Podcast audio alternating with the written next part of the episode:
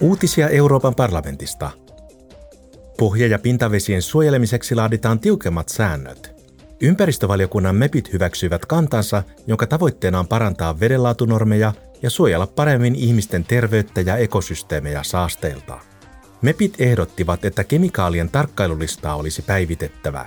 He pyrkivät suojelemaan paremmin pohjavesiä. MEPit vaativat, että pohjaveteen sovellettavat raja-arvot ovat kymmenen kertaa alhaisemmat kuin pintavesiin sovellettavat arvot. Parlamentti ja neuvosto pääsivät sopimukseen uusista säännöistä, joilla kannustetaan Euroopan maita hankkimaan yhteisesti puolustustuotteita. Sopimuksella tuetaan myös EUn puolustusteollisuutta.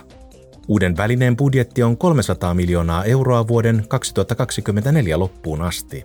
Sillä on tarkoitus täyttää jäsenvaltioiden kiireellisimmät ja kriittisimmät puolustustarpeet. Tarpeita lisäävät myös puolustustuotteiden siirrot Ukrainaan.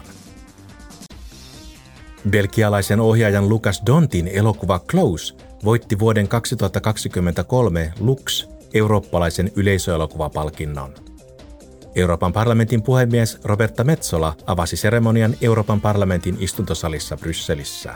Hän sanoi seuraavaa. Let's celebrate European cinema. Juhlistetaan eurooppalaista elokuvaa ja näiden elokuvien toivon sanomaa. Niistä saadaan inspiraatiota osallistua positiiviseen muutokseen. In positive change.